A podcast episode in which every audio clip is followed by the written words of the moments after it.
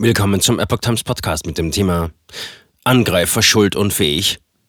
Mann sticht auf zweijähriges Kind in Koblenz ein. Junge schwer verletzt. Ein Artikel von Epoch Times vom 15. März 2022. In Koblenz hat ein Mann auf ein zweijähriges Kind im Kinderwagen eingestochen und es schwer verletzt. Der Vorfall ereignete sich am Sonntagnachmittag in der Nähe des Hauptbahnhofs, wie die Staatsanwaltschaft Koblenz am Montag mitteilte.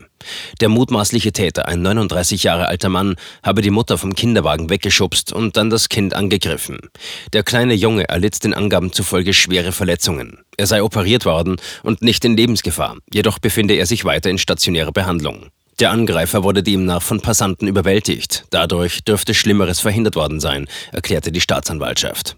Es gebe Anhaltspunkte dafür, dass der mutmaßliche Täter zum Zeitpunkt des Angriffs nicht schuldfähig gewesen sei.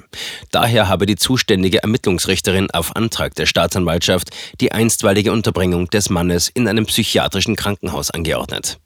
Die Staatsanwaltschaft bat einen Passanten, der bei der Tat als erster reagiert und dem Angreifer das Messer entrissen haben soll, sich bei der Koblenzer Kriminalpolizei zu melden. Er war demnach beim Eintreffen der Polizei am Tatort nicht mehr anwesend.